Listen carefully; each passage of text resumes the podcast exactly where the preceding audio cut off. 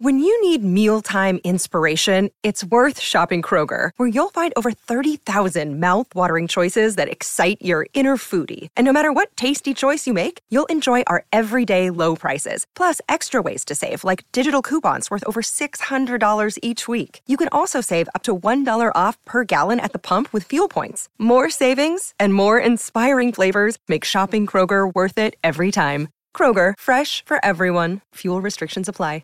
Hello, everybody. This is Marshall Poe. I'm the editor of the New Books Network. NBN listeners like to read books and buy them. So we thought we'd tell you that right now, our friends at Princeton University Press are having a remarkable site wide sale. You can get 50% off books, including ebooks and audiobooks, with the code 50, F I F T Y, at checkout until May 31. You can save some real money on Princeton University Press books. I encourage you to go there and check it out. Welcome to the New Books Network. Hello, everybody. Welcome to New Books in Literary Studies, a podcast channel of the New Books Network. My name is Daniel Moran. I'm thrilled to be here today with Jason Stacy, author of Spoon River America, published in 2021 by the University of Illinois Press. Welcome, Jason. Thanks, Dan. Thanks for having me. So, thanks for coming on the show. I'm eager to dive into your book. I thought it was a terrific read. I learned so much from reading it. But before we do that, can you just tell us a little bit about yourself? Uh, I'm a uh, professor of history at Southern Illinois University, Edwardsville. Um, I'm an unusual historian because uh, I'm interested in literature. Uh, there's a lot of historians who do print culture, um, but not a lot of historians of print culture that do literature. I think that's probably because both my parents were English teachers, and I thought I was rebelling as a young man going into history. Uh, but we always end up becoming like our parents. And so here I am teaching history by day and researching and writing about literature at night. Great. Well, this is a terrific book about a terrific book. It's funny you said, you know, print history and the combination of literature and history, because that's what your book is. So, like I said, Spoon River America is a great book about Spoon River Anthology, which is a great book by Edgar Lee Masters, the Illinois poet born in 1868 died in 1950. Now, Spoon River Anthology was published in 1915, and part of your book is about the reception. And you raise the question that a lot of people raised, which is, what was Spoon River Anthology? Like, what is this thing? So, can you begin by telling our listeners, like, just what Spoon River Anthology is? Sure. It's an unusual book of poetry, uh, and it caused a big stir when it was published in 1915. Uh, the premise is that all of the poems um, are individuals in a graveyard in a fictional little Illinois town called Spoon River. And all of the poems are these dead people speaking from the grave. And so we call them epitaphs. And uh, they say all sorts of things about their lives, about each other. Some of the things they say are funny, some of them are very tragic. But most people experience Spoon River anthology. Um, maybe when they're taking college, they'll read five or six poems as part of Midwestern modernism in early in the early 20th century. But Masters intended it to be a whole. And in fact, early uh, in its publication history, many critics thought it was actually a novel. Many of these uh, characters talk about each other. Uh, there are some main characters whose lives touch the lives of many other people in Spoon River. And so, for your listeners out there who have maybe only read a few poems in college, uh, I would really recommend that they go out and get the whole book. It's published by a number of publishers. Uh, it's not hard to find, and it really is a very, very uh, wonderful book to not only read cover to cover, but to also drop in and read some of these occasional short poems by dead small town people in the early 20th century. That's a great description. And of course, just to add, being dead, you have the freedom to say whatever you want. That's right. And that's what really made it uh, compelling and oftentimes a little titillating for the audience uh, in 1915, and I think still relatively titillating for readers today. Uh, dead people can share some very uh, interesting secrets, and uh, Masters certainly uh, uh, reveals some interesting secrets by these fictional dead people. Can, can you read one of your favorites or one or two of your favorite ones? Yeah, I'll read a couple just to give you some of the scope.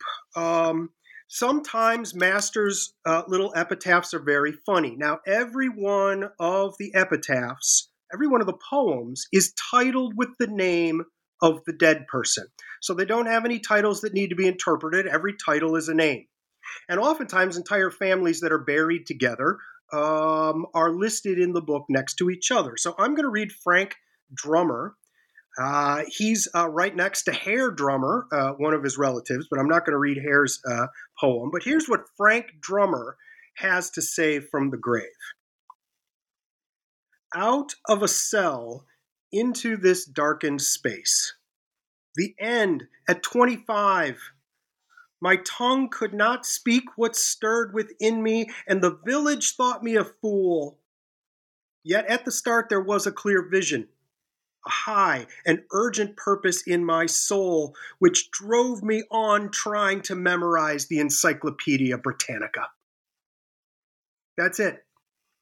An absurd, humorous, desperately sad statement, last statement by this man in the graveyard who died at 25, starting in almost a cosmic way about starting out as a cell and ending up in a darkened space, and revealing to the passerby in the graveyard that his one desire was to memorize the Encyclopedia Britannica, but he lived in the town where everybody thought he was a fool because he could not articulate himself. Right. How about another one? Um, some of them I think are uh, darker and a little more complicated. Uh, this is a poem, this is an epitaph by a man named Shack Dye. And Shack Dye is the um, sole African American in Spoon River, at least in the graveyard. And he's the town blacksmith. And here's what he says to the passerby The white men played all sorts of jokes on me, they took big fish off my hook and put a little one on while I was away. Getting a stringer and made me believe I had seen aright the fish I had caught. When Burr Robbins Circus came to town, they got the ringmaster to let a tame leopard into the ring and made me believe I was whipping a wild beast like Samson when I, for an offer of $50, dragged him out to his cage. One time, I entered my blacksmith shop and shook as I saw some horseshoes crawling across the floor as if alive. Walter Simmons had put a magnet under a barrel of water. Yet every one of you, you white men, was fooled about fish and about leopards too, and you didn't know any more than the horseshoes did what moved you about Spoon River. And so, you know, here we have some social commentary um, in a very, very subjective and personal way. Um, Shack Dye pointing out that all of those who mocked them were themselves subject to the manipulation uh, by those higher on the social hierarchy in the town. Yeah and there's so many poems and there's so many epitaphs in the collection where where it's it's people reacting to how they were judged by their by the, the you know the other members of Spoon River. That's right. That's right. So let's. Uh, um, I want to read something about the poems from your book that I found interesting, and I want to get your reaction to it. So this is from a chapter in which you talk about the epitaphs as works of modernism, and you mentioned before you know this modernistic text. Here's what you say from Spoon River, America: "Quote." Master's epitaphs exhibited situations of great human moral import without any clear moral framework. Since Masters' dead speak authoritatively about the ultimate destination of the living, their spasmodic, obscure, fragmentary, and failed lives left the reader with a deeply ambivalent sense of any underlying cosmic order. Close quote. Can you talk about that? Spasmodic, obscure, fragmentary, and failed lives without any sense of a cosmic order. Yeah, sure. First of all, regarding that great string of words spasmodic, obscure, fragmentary, and failed lives I'd love to claim credit for it, but I'm quoting Virginia Woolf. And Virginia Woolf was, in fact, writing in the 1920s, and what she was criticizing was Edwardian literature that sought to tie a nice bow on narrative structure and to make fiction function like um, moral lessons or uh, appeals to social reform. Um, I guess a good example um, might be Upton Sinclair's The Jungle, a great book, but clearly a book that has a moral thrust. Um, what Masters managed to do, and and and one could argue he didn't even quite know he was doing it, and we can talk about that later, Dan.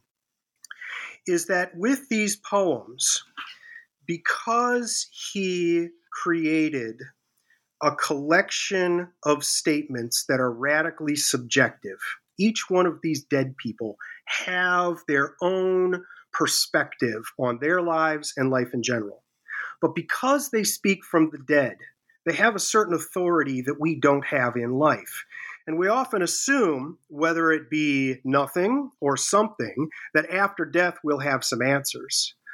But because from the dead, these individuals speak with such radical subjectivity, it leaves us with a sense that the cosmos itself is radically subjective, and that, in a way, uh, this life, in all of its subjectivity, is what's true.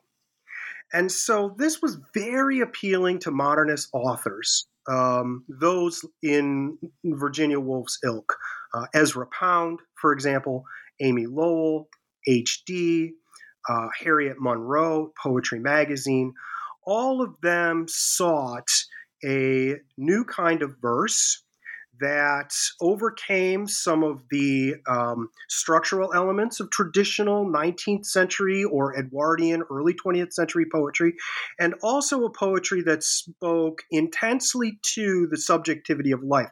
In fact, modernism in its origins in Ezra Pound was called imagism, and the idea was to capture a moment, to observe and with words capture and relate it down even to the level of feeling to a reader.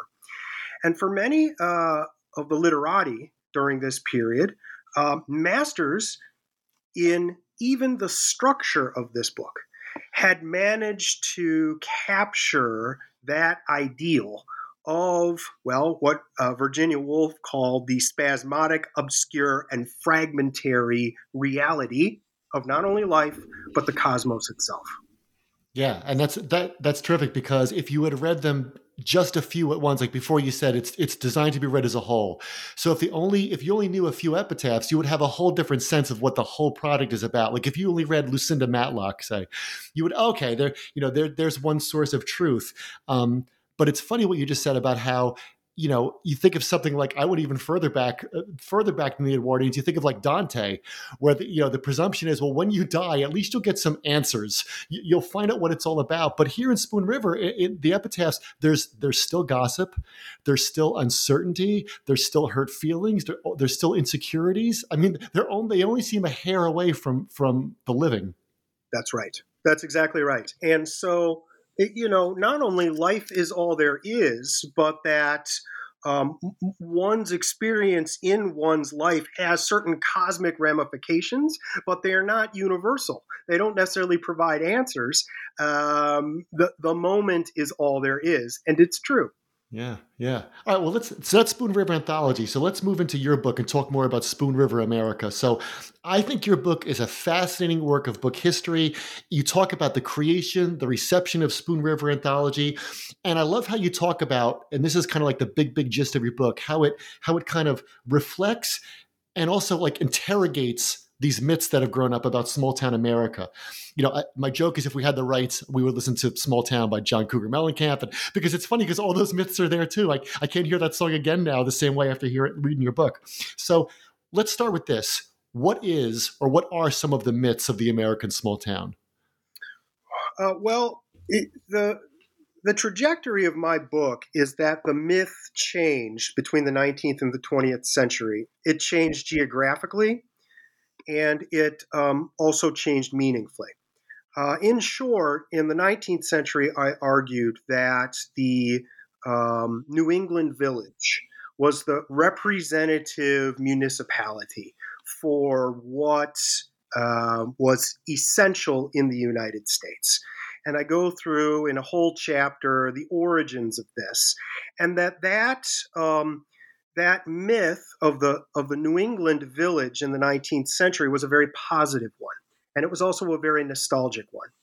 And as typical with nostalgia, it depended upon a um, contemporary foil that inspired the nostalgia. And that was the growing industrial city during the 19th century. So, for example, I analyze uh, Ralph Waldo Emerson's um, uh, bicentennial celebration of the founding of Concord, Massachusetts. And I note that uh, Concord, Massachusetts at that time was only a train's ride um, from Lowell, Massachusetts, which was a um, growing industrial center for textile production, uh, and also wasn't so far from Boston itself, also growing during this period. So that while there was nostalgia for the New England village, there was this ambivalence towards this growing industrial centers. I argue that in the 20th century, uh, it shifted to the Midwest.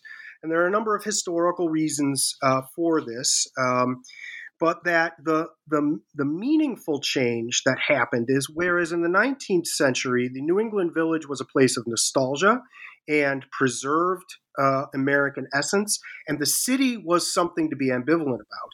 In the 20th century, the Midwestern small town came to be generally regarded as the essentially American municipality. Now, it's important to remember that this is a myth, and myths leave all sorts of people out.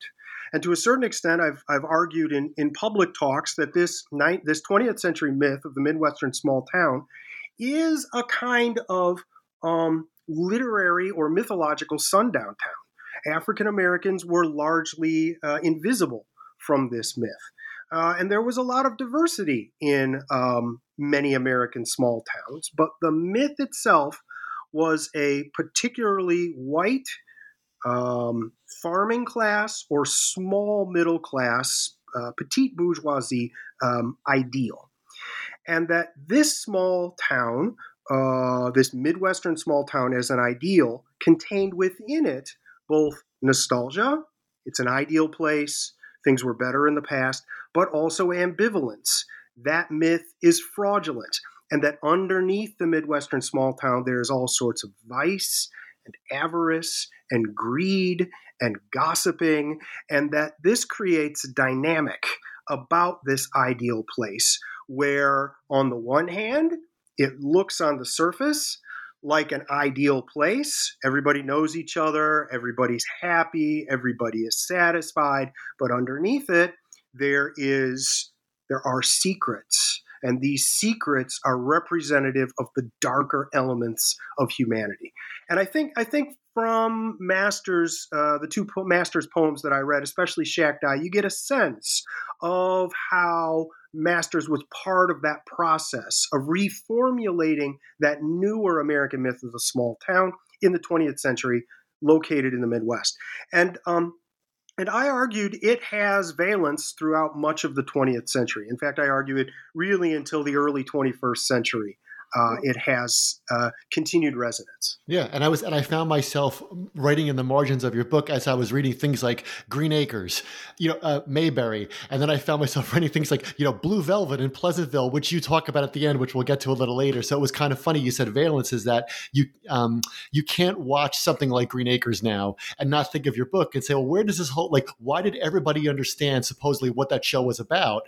Well, and I think the cool thing about your book as well, there's a history to why people understand what that show is about. So let's talk about the you, you have the village in New England and the town in the Midwest, right? This is from Spoon River America. Quote, while the New England village memorialized timeless stability in the second half of the 19th century, the Midwestern town became the center of conflict about the future of the country itself. Edgar Lee Masters was born into this conflict. End quote. So can you talk about that? About where he was born geographically and, and, and you know philosophically in this conflict? Sure. So uh, Masters is born in central Illinois. Um, he's actually born in Kansas, uh, but as a baby, he's brought back to uh, Petersburg, Illinois, where his uh, father uh, grew up uh, in Menard County. And he lives in Petersburg, Illinois, until he's 11 years old. Um, and Petersburg, Illinois, he recalled as a place of nostalgia. His uh, grandfather, uh, Squire Davis Masters, uh, first bought a farm and was considered one of the pioneers of Menard County. Um, and uh, Masters' uh, family on his father's side um, were Southerners. And he always recalled uh, Petersburg as a kind of idealized Southern uh, town. And what that meant for him was it was um, uh, um, open minded, free living, embracing of life in all of its various contours. Um, it's a very, very fantastical vision of the town he grew up in. And at 11, uh, he moved uh, just about 40 miles to the north to a town called Lewiston, also in southern Illinois. And Lewiston, at the time his father moved there, was largely controlled by um, veterans of the Civil War uh, for the Union side, many of whom had um, formed local clubs uh, representing what they call the Grand Army of the Republic to maintain that kind of veteran status from the war. And um, Masters claimed that his father was against slavery, but he was also against Lincoln's War, as he termed it. And so Masters claimed that his father, who was a lawyer, had a lot of trouble finding work for a number of years in Lewiston because of his suspected Southern sympathies. And also, Masters believed that um, Lewiston represented a particularly New England kind of religiosity, a Calvinism that he saw as cold and pinched and narrow minded, which drove him away from any kind of religious practice or belief for the rest of his life. And again, remember, these are a man's memories of a boy's experience. But central Illinois is in Illinois a kind of no man's land between different settlement patterns uh, southern Illinois was settled by folks coming along the Ohio River Valley out of northern Kentucky and southern Indiana. That's the route that Abraham Lincoln's people followed. Uh, northern Illinois was settled later after the completion of the Erie Canal and was largely settled from people from New England. And if you look at Illinois on the map, unlike a number of American states, Illinois runs from north to south rather than east to west. And if you talk to an Illinoisan, they'll tell you that there are at least two different Illinois. As I did, as I did. and in fact, I work at Southern Illinois University, and those who live here uh, emphasize the Southern. And so, Masters, growing up in central Illinois, uh, in these two different towns, one he remembered in a very positive fashion, another he remembered in a very negative fashion, really become mixed together in Spoon River. And that's one of the ways in which that ambivalence about the small town came naturally to him. Um, Master's politics or his literary sensibilities are not modernist. Uh, in fact, he's a lot older than most modernists. Uh, he's about 20 years older than Ezra Pound. Uh, Spoon River Anthology wasn't published till he was 47. And Master's politics tend to be more populist. He was always a Democrat, but he supported William Jennings Bryan uh, romanticizing the American farmer, romanticizing the Jeffersonian ideal. And so this book, uh, Spoon River Anthology, represents a lot of the complexity of not only his upbringing, but his memories. But its reception turned it into something else and helped form that myth. And as I argue in the book, it was actually a book review um, in 1921 that helped reformulate uh, Spoon River Anthology as part of a movement of authors revolting against the Midwestern small town. Yeah, let's talk about that. You're talking about Carl Van Doren, I assume, and his, his essay, right? Revolt from the Village. So let's talk about that. Carl Van Doren, big, big name. His, his name has a lot of weight behind it. He writes this review called Revolt from the Village, and he says that, you know, Masters was a rebel against that kind of small town he created. So he doesn't see any ambivalence. You're talking about it, which is why we love the book today. There's all these ambivalence. It's hard to pin down Masters Carl Van Doren says, no, there's no ambivalence. He that Masters is like Sinclair Lewis and Main Street. He's like Sherwood Anderson in Winesburg, Ohio, right? And he says that um, you know people like Masters are interested in showing what we would call this dark underbelly of, of the small town. You know, Van Doren says it's a new movement, right? He says these people are like muckrakers. They're laying bare the hypocrisies and the attitudes of small town America. And then you quote Masters as saying, I didn't revolt against my village. The best years of my life were spent back there in Illinois. So, did Van Doren have it right or wrong? Or was he trying to pin down Masters in a way where Masters was a lot slippier and more complicated? Um, okay, well, first of all, it's important to remember that um, uh, Van Doren's uh, extended review, published in 1921 in The Nation, um, is published a number of years after Spoon River Anthology. So Spoon River Anthology comes out in 1915. Uh, it's really a bestseller for about two years, and then um, Van Doren puts it back on the map. And his review is published in the immediate aftermath of um, Sinclair Lewis's book Main Street, which is a much angrier book and a much uh, less ambivalent book about um, the narrow mindedness, um, the pinched uh, attitudes, and the constricting nature of American small towns. Main Street was a bestseller, sold 200,000 books in the first half year if it was published. And so, what Van Doren is doing is he is writing a review that gathers together works that he sees as leading up to Main Street. But a number of readers uh, likely had Main Street on the mind when reading the review. And so he argues that there's something afoot in the hinterlands going all the way back to 1915. Masters starts the process. It's followed by Sherwood Anderson's Winesburg, Ohio, continued by Floyd Dell's Mooncalf, and then uh, reaches a kind of apotheosis with Sinclair Lewis's Main Street. And, and this is really, he talks about a few other books uh, in this review, but these are the big four that have become part of a mini canon known as the Revolt from the Village. And so, you know, one of the nice things about writing reception history is it it doesn't necessarily matter what the author intended because the subject of my interest is how it was received. And so Van Doren is not only an essential part of the making of the 20th century myth of the Midwestern small town as being representative of the whole, but he is also an essential part of bringing masters into this little canon of authors that supposedly began this trend. So, you know, did Van Doren have it wrong? Um, I'm going to dodge the question by saying Van Doren is the kind of person the kind of um, critic that Masters was always very intimidated by and also very um, aggressive towards.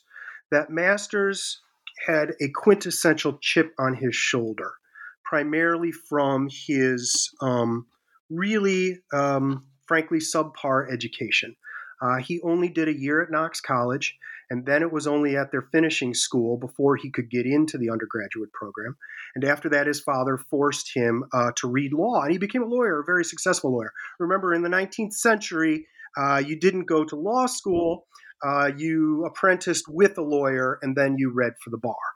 And so, Masters, who always wanted to be a poet, felt he had a kind of subpar education and he took it out on those who he saw as highbrow critics. And I, you know, though Master says, you know, I never revolted against my town, best years of my life spent back there in Illinois. Um, I, I think that's probably true according to Masters. But what I think's more significant is that Van Doren took Spoon River Anthology and elevated it into a canon that claimed to be a revolt against the village in a way that Masters would have probably disliked. Yeah. Or it seems like there's something in it of, like, you know, Van Doren is attacking my family and criticizing my family, and only I'm allowed to do that. Only family members are allowed to criticize other family members. Yeah, you know, Masters has nothing in particular to say about small towns in general. Um, he's really um, the nefarious characters in the graveyard of Spoon River lie rec- right next to um, really good people. Yeah, Lucinda Matlock. and so he later claimed that what he was trying to do was to capture the whole in this particular. And so it was to be a kind of microcosm. And therefore, um, it couldn't be a critique of small towns unless it was just a re- critique of everything through this one small town. And I think that's where he'd say Van Doren got it wrong. Yeah, you mentioned you know Main Street because Main Street is of course a book you know which is it, so, even the title is, is just so dripping with sarcasm. I, you know every sentence, and it's such an angry book, and its its its aims are completely different than Spoon River. So it's kind of funny that that you know he, he saw he saw Masters as kind of lighting the fuse on the Mission Impossible credits to, to start this whole thing rolling. So let's talk about let's go even beyond uh, Spoon River. You know, one of my favorite things about your book is that you apply these assumptions about small town America to, to other works of art. And you have a chapter in which you look at two wildly popular films. You look at The Best Years of Our Lives, directed by William Wyler, and It's a Wonderful Life, directed by Frank Capra. Now, both of these come out in 46. They have a great deal in common such as? Um, well, um, both of them are different kinds of coming home stories. Um, the Best Years of Our Lives is, of course, a story about three veterans from the Second World War uh, who returned to Boone City, uh, probably modeled on Cincinnati, Ohio, but not explicitly so, and reintegrate themselves into society in different ways. Um, um, it's a Wonderful Life is about a man who never leaves home but always wants to leave home. And the coming home story there is the slow and ultimately uh, crisis driven process of him realizing that he's always been home in Bedford Falls. Um, but what I think significant about both of them um, that's often not discussed is the extent to which they represent a kind of national anxiety about the end of the Second World War, the place for returning veterans, and specifically uh, the ability of the American economy to provide to them homes, that they will be able to own a home, build a family, and after 10 years of depression and four years of war, reintegrate them into the ideal of the American household with a male property owner. And so the characters, if one watches that through that understanding, the characters are all uh, individuals that are tied to home ownership and acquiring home ownership.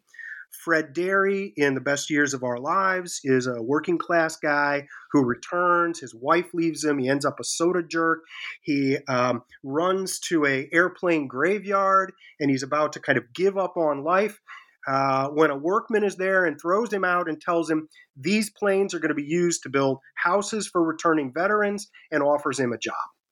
Uh, Al Stevens, who's a banker, uh, returning in the best years of our lives, goes back to the bank. He wants to give loans to veterans who don't have any collateral. He has to fight with the president of the bank, and he eventually wins that fight uh, to give these veterans uh, home loans for homes based on the collateral of their service to their country.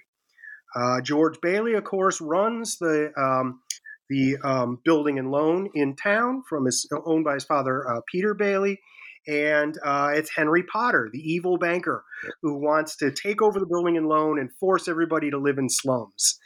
And so, um, both of these stories revolve around a town and the uh, the return of an individual to their place in that town through that home ownership. And and I argue this launches um, a myth throughout the second half of the 20th century about the importance of home ownership to community itself. That the true American community is a community where individuals own a little home, have a little piece of grass, and are sur- and surround a retail district, um, a main street, and that this is the carryover from that 19th century Midwestern myth of the small town. And in fact, I argue that the suburban mall of the 1950s, surrounded by suburban housing, is an echo of that myth of Main Street and the ideal community. Yes, and and that of course that myth is so powerful, and part of the the um the plot of It's a Wonderful Life revolves around Potter calling that he refers to that as a, he's a sentimental hogwash. So he's but there is certainly like there is a certain power to that myth, which is why both of those films work so strongly, wouldn't you say? I do. And one thing I'd note, uh, something I, I talk about in the book, is that there are also characters that follow through this myth. So, Henry Potter, for example, has an analog in Spoon River Anthology in Thomas Rhodes. Both are bankers who are primarily concerned with dollars and cents. They see things as sentimental hogwash that are anything but dollars and cents, and they ultimately do great damage to their towns. And this is not an ideal that Masters came up with. There had been anxiety about bankers all the way back through the 19th century. But Masters is part of this stream in the way in which these myths flow. And I do a number of tracing of certain characteristics that continue throughout the late 20th century about certain characters that uh, reappear again and again in this myth. Yeah, the you know you know uh, George Bailey says to Henry Potter, "Well, you can't foreclose on these people; they have children," and he says, "They're not my children." That's right. and uh, that whole myth of he said the banker, right? That you that you can trace that right up to Mr. Burns and The Simpsons. He's not a banker, but that idea of like the the powerful rich man who controls the the strings of the town. That's exactly right. And and notice in It's a Wonderful Life, they call uh, Potter's housing slums. And, and, and, and that, I think, for readers had an urban connotation. Once again, placing the ideal place to live would be a town where you know people that's got a main street and people have front yards and porches, and this is the ideal. Slums are an aberration which is why people still watch It's a Wonderful Life around Christmas, and it's it's so drenched in nostalgia. It's this, you know, it's funny. I just thought of this right now talking to you. It's the same appeal of a Christmas story. Yes, that, that's right. That idea where everybody knows every, you know, it's it's nostalgia. It exists outside of time. And there was this thing called World War II, but we won, and it, it's all it's all good now. so that's Boone City. That's Bedford Falls. I want to ask you about another fictional place you talk about in your book, which is Main Street, USA in Disneyland, California, and in Disney World, Florida. So Disneyland opens in 1955, Disney World opens in 1971. Both of these places still obviously in operation today. They have guests enter the park on Main Street, USA, which is supposed to be an imitation of Walt Disney's childhood town of Marceline, Missouri. So let's talk about how does that fake street connect to some parts of Spoon River Anthology and the ideas you talk about in the book? Okay. Well, first of all, when you walked into Disneyland in 1955, you walked right onto Main Street USA. And Main Street USA uh, was, I use a kind of jargony word, simulacrum. Um, it was a simulation of that um, ideal. And in fact, it gave a number of cues to um, park goers that this was uh, the, the ideal American public space. Um, it was a straight thoroughfare. There was no common green. It had 19th century or imitations of 19th century buildings. All of these buildings were individual proprietors rather than multiple proprietors. And there was there was no housing there. It was a retail space. This is a midwestern place. If you go to a, a traditional New England town, it's it's a much different structure. Uh, those that were founded in the 17th century.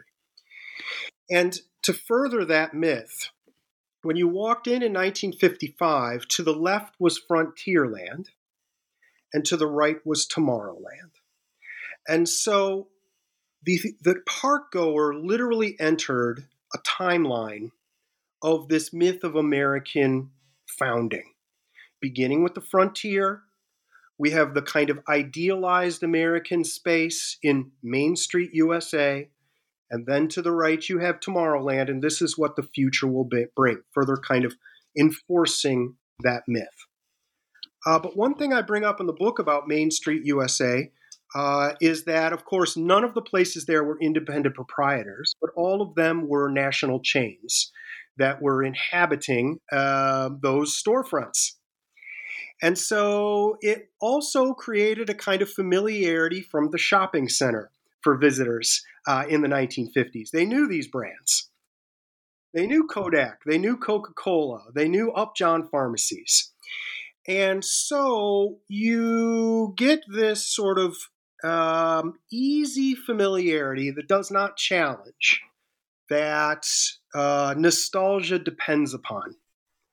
Um, however, uh, Main Street USA also inspires um, a kind of rebellion or an ambivalence that you see occur again and again in American small towns that it was fake, that it wasn't real. And you still occasionally hear this about Disney today, right? Disney is this, but underneath there, they're actually trying to do this. And, and it's really interesting the way you get different turns in the political wheel, but you still get there's there's something fake about Disney. There's something uh, else going on. And I think that's still very much the 20th century uh, relationship with nostalgia. And let me just let me just read a quote very quickly. Um, so this is published in 1958 in The Nation again uh, by uh, Julian uh, Halevy, and he is writing about Disneyland. And he says, "Romance, adventure, fantasy, science are ballyhooed and marketed. Life is bright colored, clean, cute, titivating, safe, mediocre, inoffensive to the lowest common denominator, and somehow poignantly inhuman. An adventure into the heart of darkness, where Mr. Disney traffics in pastel trinketed evil for gold and ivory. And so, you know, Disneyland inspires that kind of ambivalence. And I hope you saw in the book, that's the same kind of ambivalence you get from the revolt from the village ideology. That on the surface, you see this nostalgic vision, but there are deep secrets hiding underneath. Yeah, it's an application of Van Doren to, to this architectural experience meant meant to meant to not be challenging and not be confrontational at all. There's not supposed to be any dark underbelly for the guest as you walk down Main Street and start spending money. That's right, and and I just want to I just want to uh, stress that um, I like Disney World. I like Disneyland. I've taken my kids to Disney World. I have no problem with. A hundred times World. I've done it. but um, you know, when I hear people criticize uh, Disney, Disney World, Disneyland, they call it fake, etc. Um, I, I hope that they understand that they are uh, reinvigorating the cycles of that mythology in the United States. That that kind of nostalgia and ambivalence form a, a dialectic that's part of our mythological structure. Great point. So, Spoon River Anthology has been in print for 100 years right? Over 100 years. And you talk about why that is, and, and specifically why it's a favorite among high school teachers and high school students. Now, I used to teach high school English and I taught masters. So when I got to that chapter of your book, I found myself nodding along with you as you talked about Spoon River in the classroom. So how do you, how do you count? Because, you know, um, what appears on a syllabus or on a high school curriculum is is a function of, of fashion, of what's in and out, what literary periods, you know, who reads what when. That's a fa- that's a whole other area of of your expertise as a scholar of book history, right? So people go in and out of favor. Masters remains, right? What's the appeal for masters in the classroom? Yeah,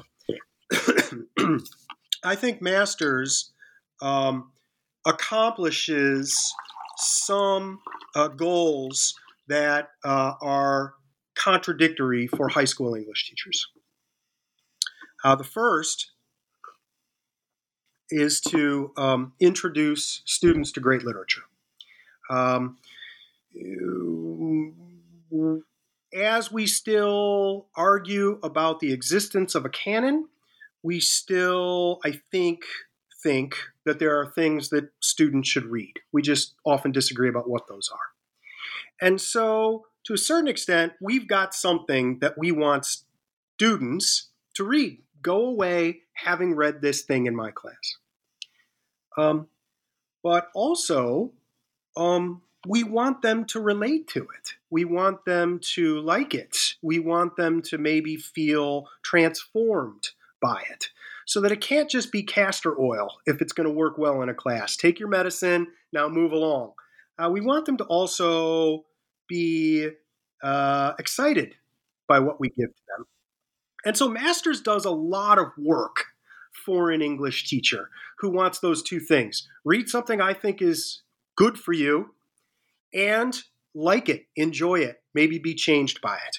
So he fits within that canonical uh, framework in that he's often anthologized. Um, he's representative of modernist literature in that it doesn't rhyme, it doesn't necessarily have an argument. Um, he's really comprehensible. The poems are relatively easy to understand. Uh, T.S. Eliot's hard. He's a great modernist, but The Wasteland is really hard. Uh, Masters is a modernism that is understandable by students. Um, he's a little bit um, exciting because all of his subjects are dead. And all of us are fascinated with what dead people think about what it is to be dead. And, and many of them um, are very personal. They uh, are funny, they're tragic, they're silly, they're um, mean. And so there's a kind of gossiping quality, there's a personalism to them that I think students find engaging. And I think finally, his poems are reproducible by students so that it's very easy to say to students, okay, now that we have read some of these epitaphs, uh, for example, one teacher I talk about in my book gave randomly his students pieces of paper that had how they met their death. And then they had to write their own epitaph in the style of uh, Edgar Lee Masters. Uh, but just something else that I didn't have in my book, but uh, I'd like to bring up here, uh, more personal. Um, why my mother, who taught English for many, many years in a little town, taught Spoon River Anthology. Um, she believed that her students were uh, ex- lived the ambivalence of the small town. That they knew that it was supposed to be, or that they were supposed to think, it was a wonderful, perfect place, and all the bad stuff went on elsewhere, usually in Chicago. But also, she knew that they experienced life like all people, with all sorts of contradictions and tragedy and struggles. And she believed that Spoon River Anthology could say to them, even very long ago, in a little town, people lived real lives too. And here's all the diversity of those lives. That they could connect to it and maybe, um, what? See where they lived more clearly by reading these um, neighbors who um, were now dead but lived a similar life. So, um, uh, you know, I, I, think that he does that kind of work uh, for teachers and for students. And I think that's one of the reasons he's been read in classrooms and continues to be read. Yeah, his, his fellow modernist Ezra Pound said literature is news that stays news. And, and there's something very newsworthy still about about people like Frank Drummer and, and you know all the other people buried there on the hill so Masters wrote many things, though, as you bring up in your book. Besides Spoon River Anthology, he wrote, you know, um, plays and dozens and dozens of poems and works of nonfiction. But as we know from literary history, and as you know in your book, nothing ever matched it. You don't you don't rush to Masters' defense. You don't say, well, you know, you're all missing all these other great gems. You say yourself, you know, Spoon River Anthology was it, and you say your exact quote is, he was never able to pull off a second act. Yeah, so talk about that. One critic said, uh, with Spoon River Anthology, Masters arrived and left. Uh, he, he, he, published, wow, over 30 um, books of poetry, biography, plays, screenplays. Um, all of them were, frankly, uh, failures.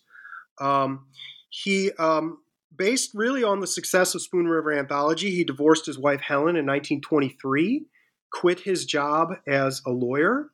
Um, he was already over 50 at this time. Moved to New York City to become a full time poet, was his hope. Uh, actually ended up in the Chelsea Hotel, which is seems like where all artists go at their low point. Uh, I think that's where Sid Vicious and Nancy Spungen were. It was hard to uh, imagine him in his lawyer attire, knowing that, as you point out, he used to practice with Clarence Darrow for a while, and then you, you it's the cognitive dissonance of imagining him at the Chelsea Hotel. That's right. I mean, he he um, he literally had a kind of midlife crisis with Spoon River Anthology, but he thought it was his final ascent to being a poet. Um, and you know, this points out that I think Masters. This this is a this is a point that his biographer Herbert Russell makes. Uh, uh, Masters had a lot of trouble telling quality from trash, even in his own writing. And in fact, his book Songs and Satires that came out a year after Spoon River Anthology went back to his old mode of writing poetry, which rhymed and uh, had a moral and classic allusions and was really uh, quite bad. Um, his probably best known work other than Spoon River Anthology was published in the 1930s, and it was a biography of Abraham Lincoln. And it was 500 pages of anti Lincoln screed, where he argued that Lincoln was the origins of modern industrial capitalism in the United States and the font of all economic and social oppression. So in the in the midst of the 1930s, when Carl Sandburg's multi-volume biography of Lincoln was still a bestseller, the book just fell like a brick, and in fact, uh, effectively got Masters chased from all public approval. Um, and so he spent the rest of his life really trying to bank on the reputation of Spoon River Anthology. He wrote a new book called the Spoon, the New Spoon River, which was about a city overtaking Little Spoon River, effectively Spoon River becoming a suburb, um, and all of none of them were as successful or acclaimed as Spoon River Anthology. Yeah, you, in your book, you reprint the poem, his poem Helen of Troy. And if you gave that to a, a, stranger and said, "Okay, here's Helen of Troy, and here's any any of the random 243 or six epitaphs," you would never know they were written by the same person. Yeah, it's it's remarkable, and I go through the whole process of him coming up with this epitaphic model. Um, it has to do with a friendship with an editor uh, called William Marion Reedy, um, and it's a it's a good story. He thought they were a joke at first. When he wrote them, they made him laugh, and um, he did not think they were worth publishing. And Reedy said to him, "This is what you should be doing." So let's talk about the end of the book. At the end, you, you bring up this argument that people no longer see small towns as representative of the country as a whole. So that's that's gone. You, as much as you might like "It's a Wonderful Life," nobody thinks Bedford Falls. It, you know that is America anymore, right? Here's from your book. You say, "quote Demographic trends, new communities, and an expansion of what was popularly conceived as American." Have made this idea that small towns were perfect microcosms of America untenable. But you also point out that small towns are still everywhere in popular culture. They're everywhere in films. You talk about Stranger Things. You talk about you know a, a, a number of popular works of art. So, what do you make of the, of the resonance of the small town as a, as an as um, as an artistic building block today?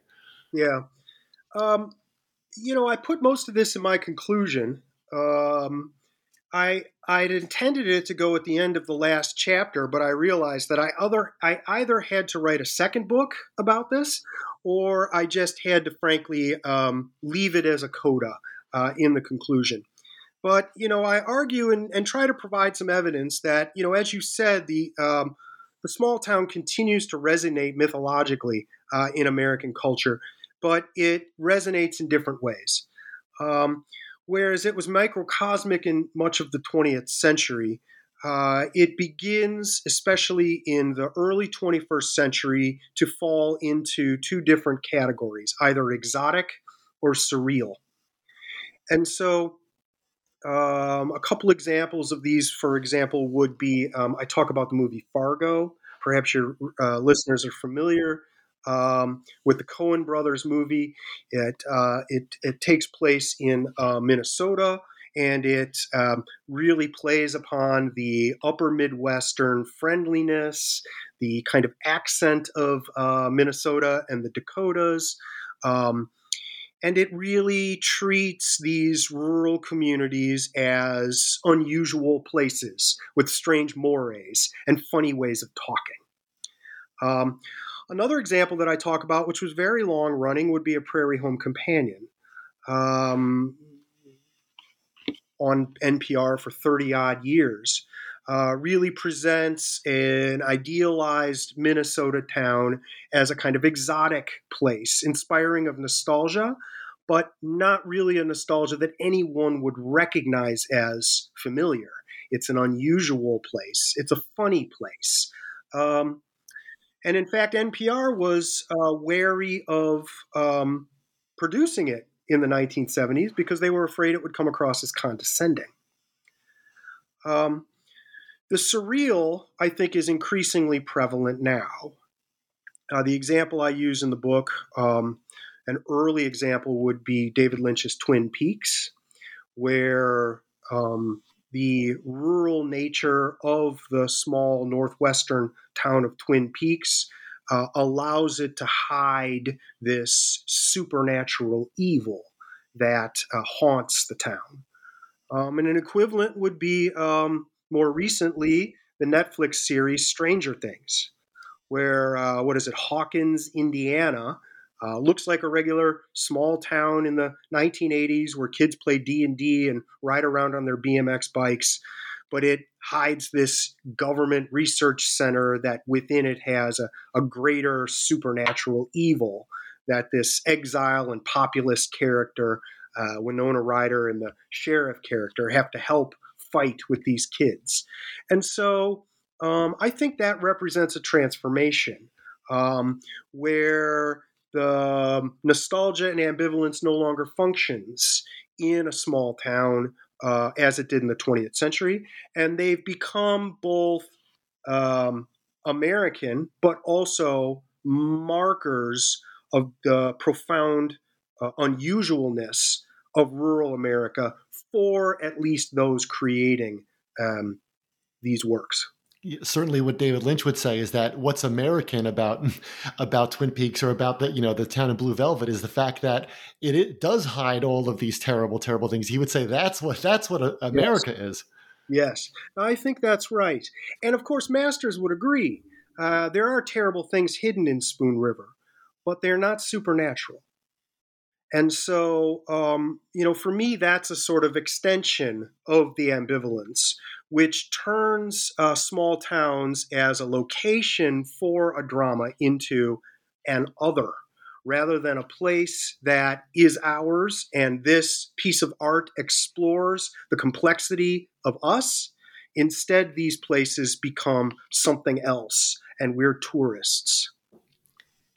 Jason, it's been great talking with you today. I encourage everyone listening to get a copy of your book, Spoon River America. It's in paperback from the University of Illinois Press. It's a great read. It's a book that sent me back to Spoon River Anthology. So as I was reading your book, I read all of Spoon River Anthology again. Um, it, I recommend that heartily to your readers out there. Thank you so much, Jason. Thank you, Dan. Appreciate it.